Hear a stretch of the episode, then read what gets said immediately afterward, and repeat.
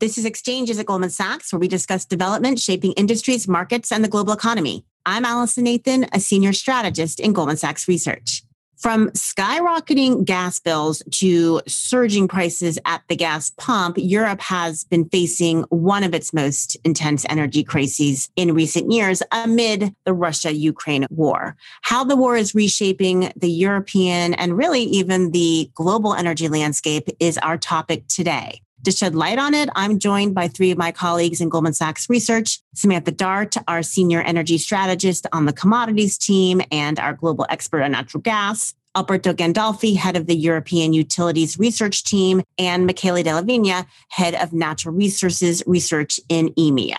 Sam, Michele, and Alberto, welcome to the program. Hey, Allison. Hi. Good to be here. Hi, Allison. Sam, let's start with you set the stage for us in terms of the risks that the war poses to the supply of natural gas that heats homes and, and fuels so much of our electricity.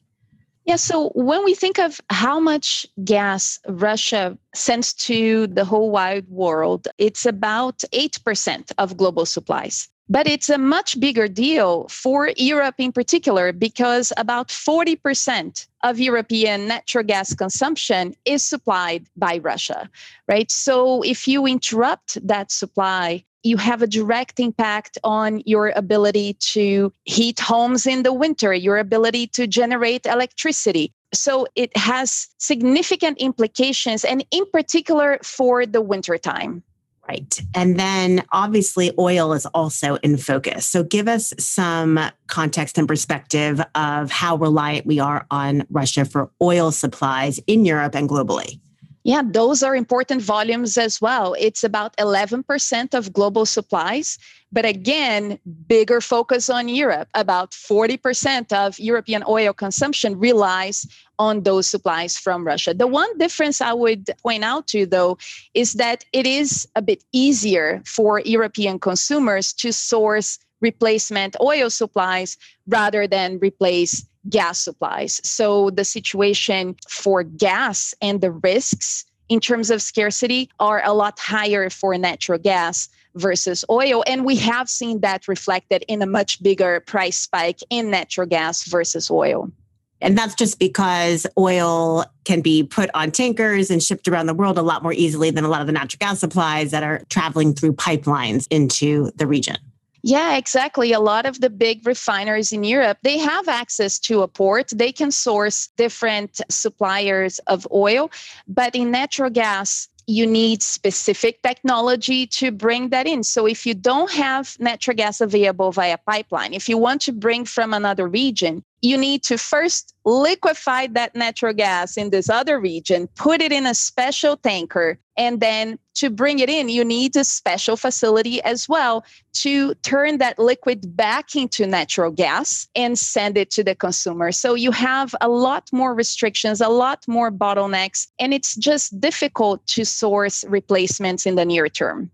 And so you mentioned prices. We've obviously seen a lot of volatility in natural gas prices as well as oil prices, but both are up quite substantially relative to where they were. Where do you expect to see prices go from here? Yeah, so let's start with natural gas. I think on that front, we expect Q2 to really be the high price point of this year, simply because it's where we see the highest uncertainty. I think a lot of market participants are still trying to gauge whether the risk of an actual disruption of flows which has not happened since the start of the war, right? So flows have continued to flow from Russia to Europe, but that uncertainty as to what happens next has lent significant support to prices right away. So we think Q2 for natural gas is really your peak but there have been adjustments in the market. So that price increase that we're talking about that helps lower demand. So that helps the market balance over the course of the year. So we think later in the summer we should expect lower prices versus what we're seeing but still very high relative to historical averages. On the oil front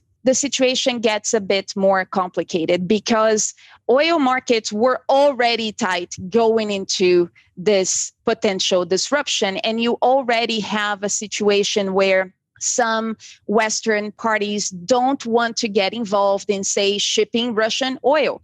So you have a tight market, you're tightening it further, and you're in a situation where prices are likely to actually move higher from here. They definitely have a risk skewed to the upside at this point. And so you said that energy supplies are still flowing out of Russia, both on the natural gas side as well as on the oil side. But we've had a lot of announcements from several countries about restricting Russian energy supplies. So, how big a deal is that? And what would we expect the implications of that to be?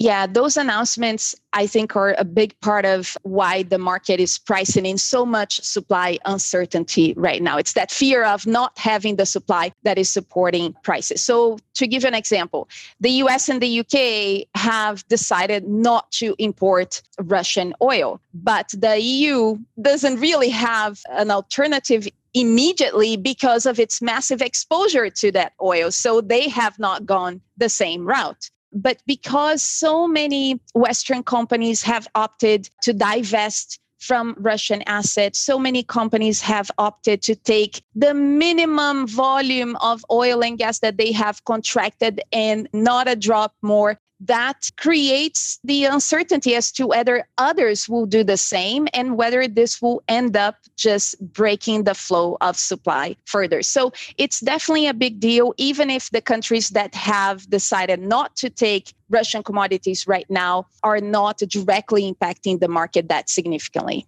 And so we have this ongoing discussion about restricting imports. And as you said, some countries have already taken that step.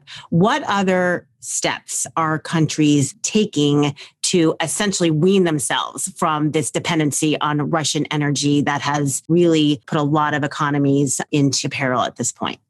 It's such a difficult thing to accomplish near term, right? Because again, it's the scale of that exposure to Russian oil and gas. So I think near term, maybe there is some curtailment on demand that will come via high prices, right? The higher the prices, the lower the consumption that you're going to see all around. We're already seeing that among a lot of gas consumers. But the main bottleneck here is the lack of supply. And that cannot happen overnight. So you need to support investment in supply, whether in Europe or elsewhere. And that will take time. Even when you do support that investment, it will take time to result in actual incremental molecules available to the market. So this is a situation where we think this high price environment is unlikely to go away anytime soon. I mean, we're really talking a few years here before we can see additional supply globally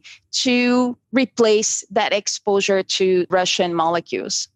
Alberto, maybe you can jump in here now because you've looked at this a lot. What are your thoughts in terms of our ability to reduce this dependence on Russia?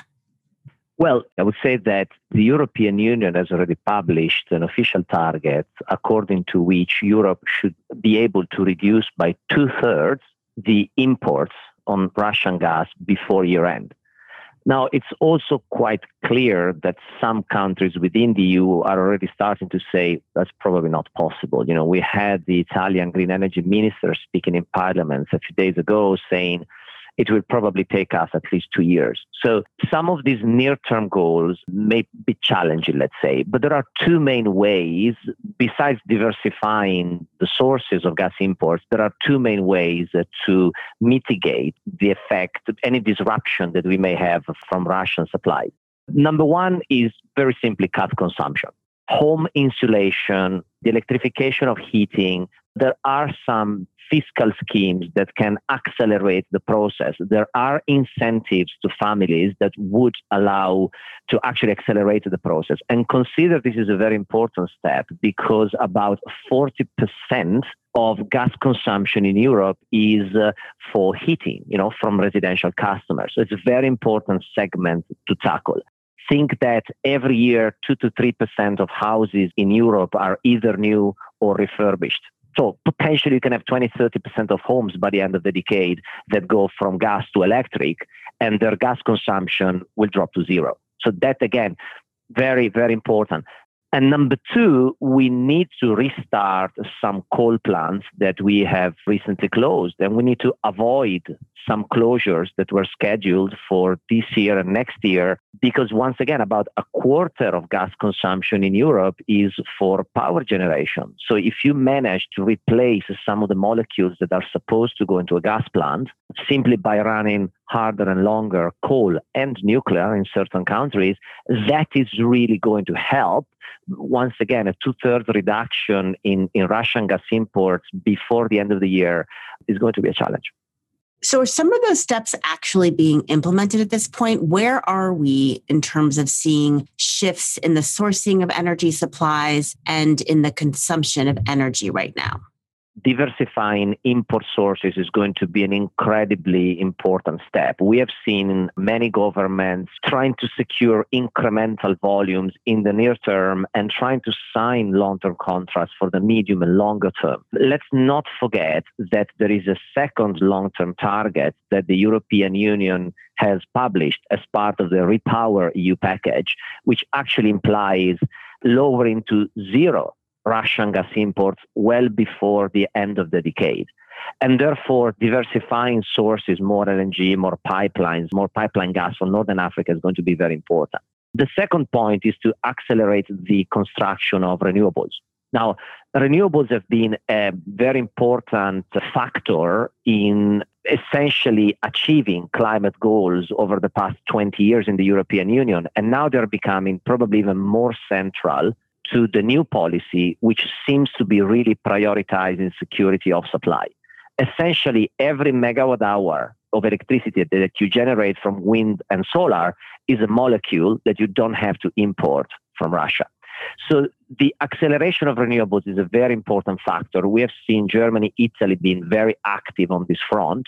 And one way they have basically to accelerate the development is to simplify bureaucracy, which has been the biggest bottleneck. So instead of taking four or five years to approve a project, those countries are trying to promote legislation to reduce approval time to about one year.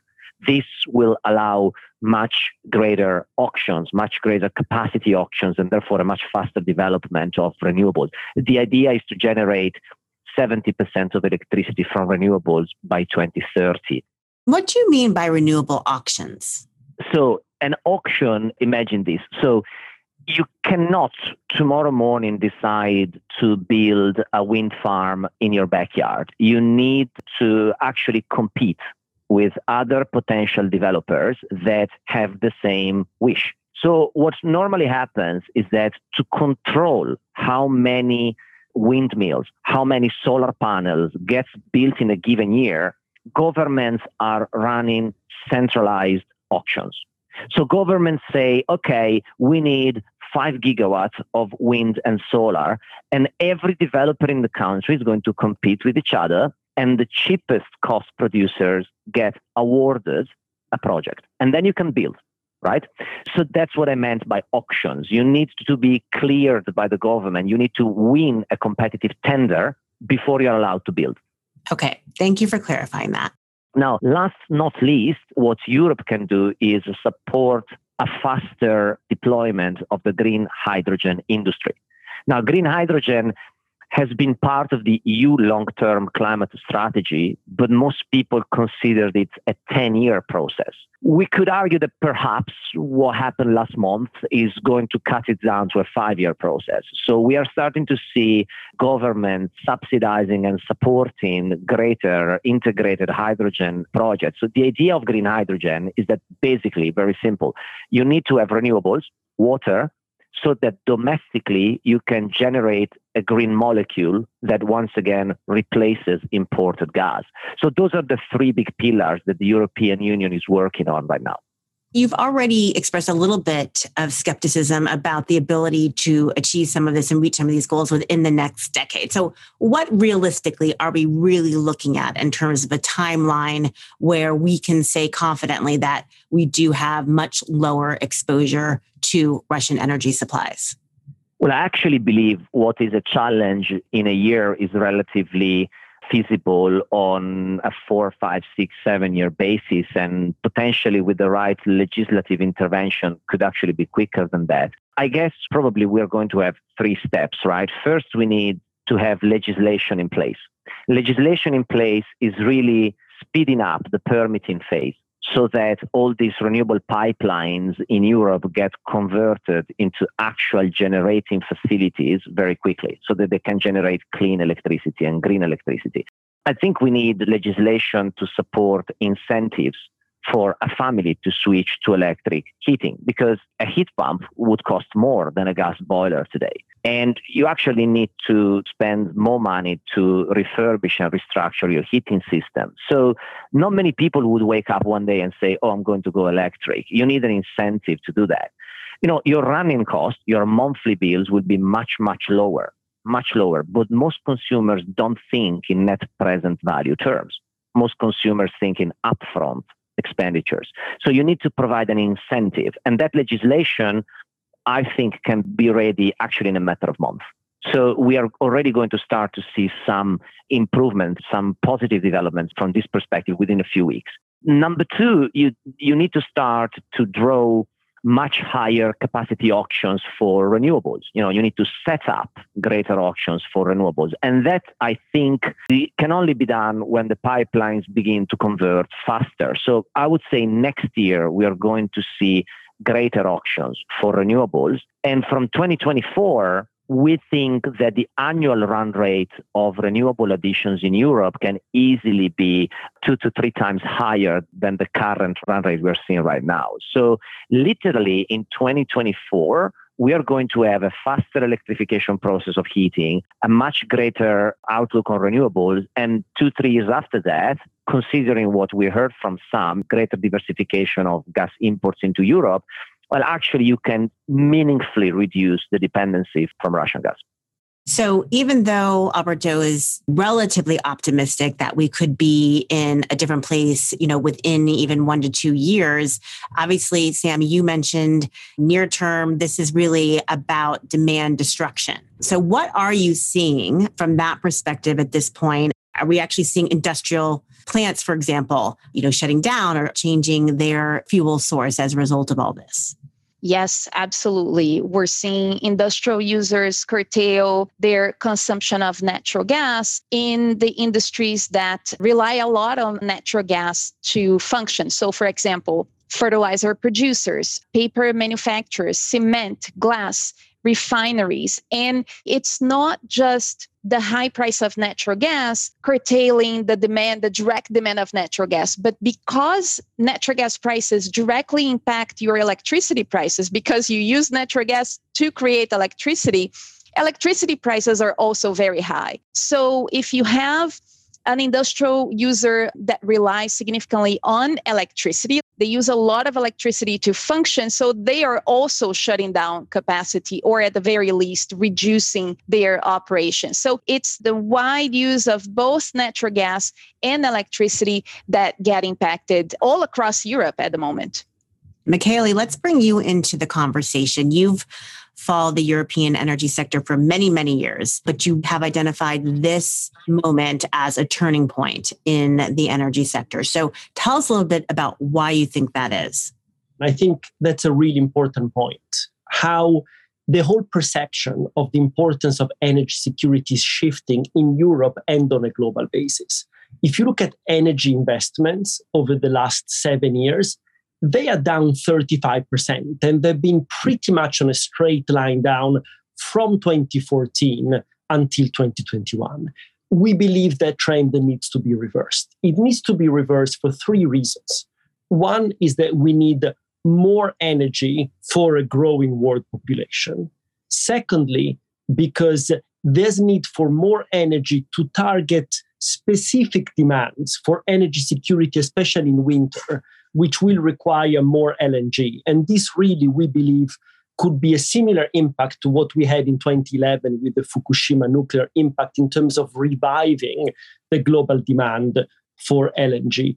And thirdly, we still think that there will be a low carbon flavor to this investment and that the percentage of renewable, of hydrogen, of bioenergy in that spend will continue to grow. but it is a global overall energy investment that we need to see growing in the coming years to the extent that we see about 60% growth in energy capex in the next three years. But even if some of that spend is, as you just said, a growing share of it's going to be focused on renewables, if we think about this really dramatic pivot from focus on clean energy to focus on energy security, I mean, Alberto already mentioned that one of the solutions here is bring back more coal plants or delay their retirement. Do you think this is a rethinking of the European energy strategy that essentially puts the net zero carbon ambitions on the back burner? That would be a big shift. I think it is a rethinking of the transition. I believe too much of the energy policy has been aimed at what a net zero world will look like, which is in almost 30 years' time. I think more focus needs to go on the transition and how that transition can be made affordable to the consumer and also deliverable from a technological perspective. And the main change in all of that is how we look at gas as a transition fuel. It was not initially included in the EU green taxonomy. It was not considered to be a clean fuel.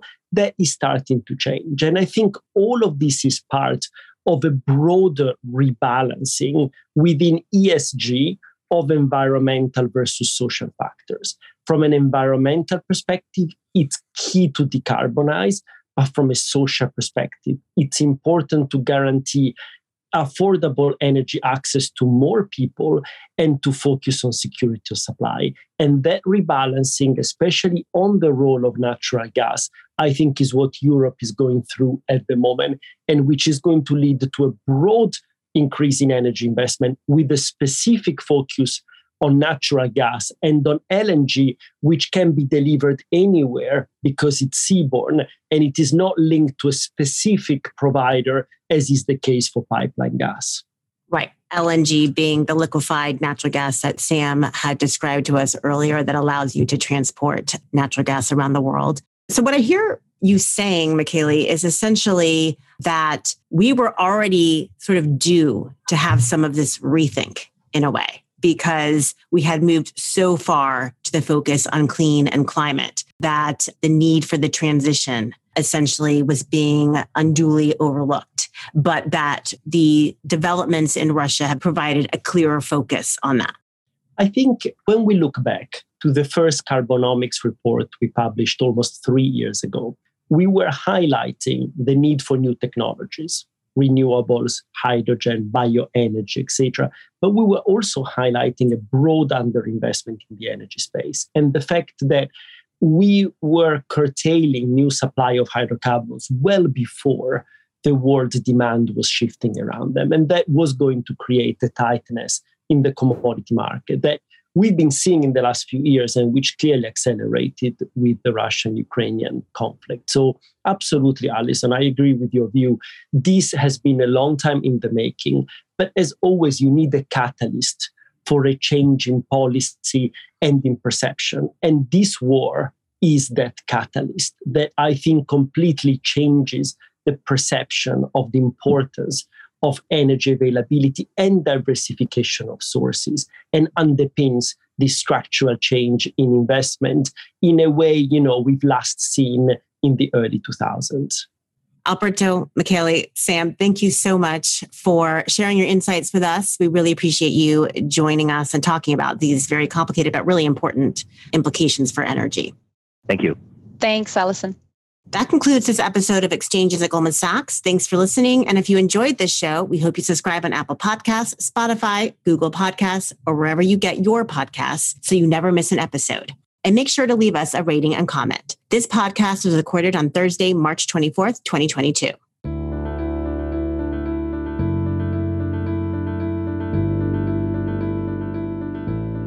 All price references and market forecasts correspond to the date of this recording.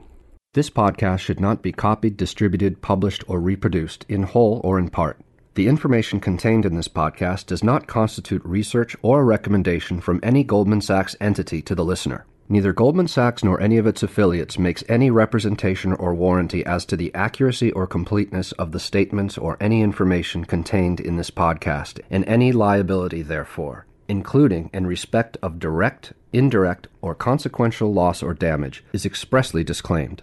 The views expressed in this podcast are not necessarily those of Goldman Sachs, and Goldman Sachs is not providing any financial, economic, legal, accounting, or tax advice or recommendations in this podcast.